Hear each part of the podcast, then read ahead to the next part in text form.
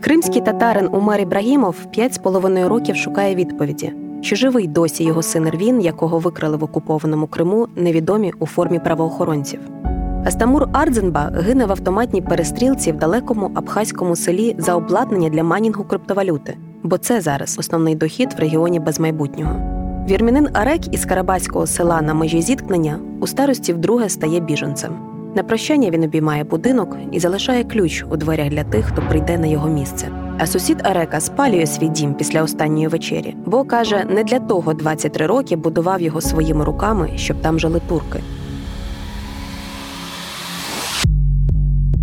Вы понимаете, у каждого своя правда. Кроме родителей, кроме одноклассников, друзей, родственников, никто Эрвина не ищет. Как называется эта страна?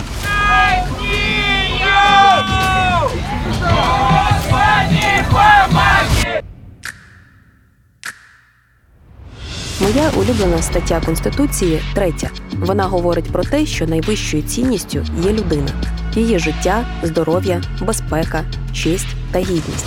Однак, що залишається від цієї цінності за 2, 5, 10, 20, а то й 30 років війни, або повсякчасного її нависання над головою твоєю і твоїх дітей.